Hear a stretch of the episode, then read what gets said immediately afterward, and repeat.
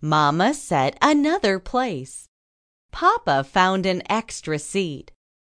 Hannah squeezed to make more space, Thrilled to have a guest to greet.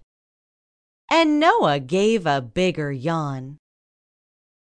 Hannah sung four questions, then Uncle Sol and Grandpa cheered. Noah didn't notice when The afikoman disappeared.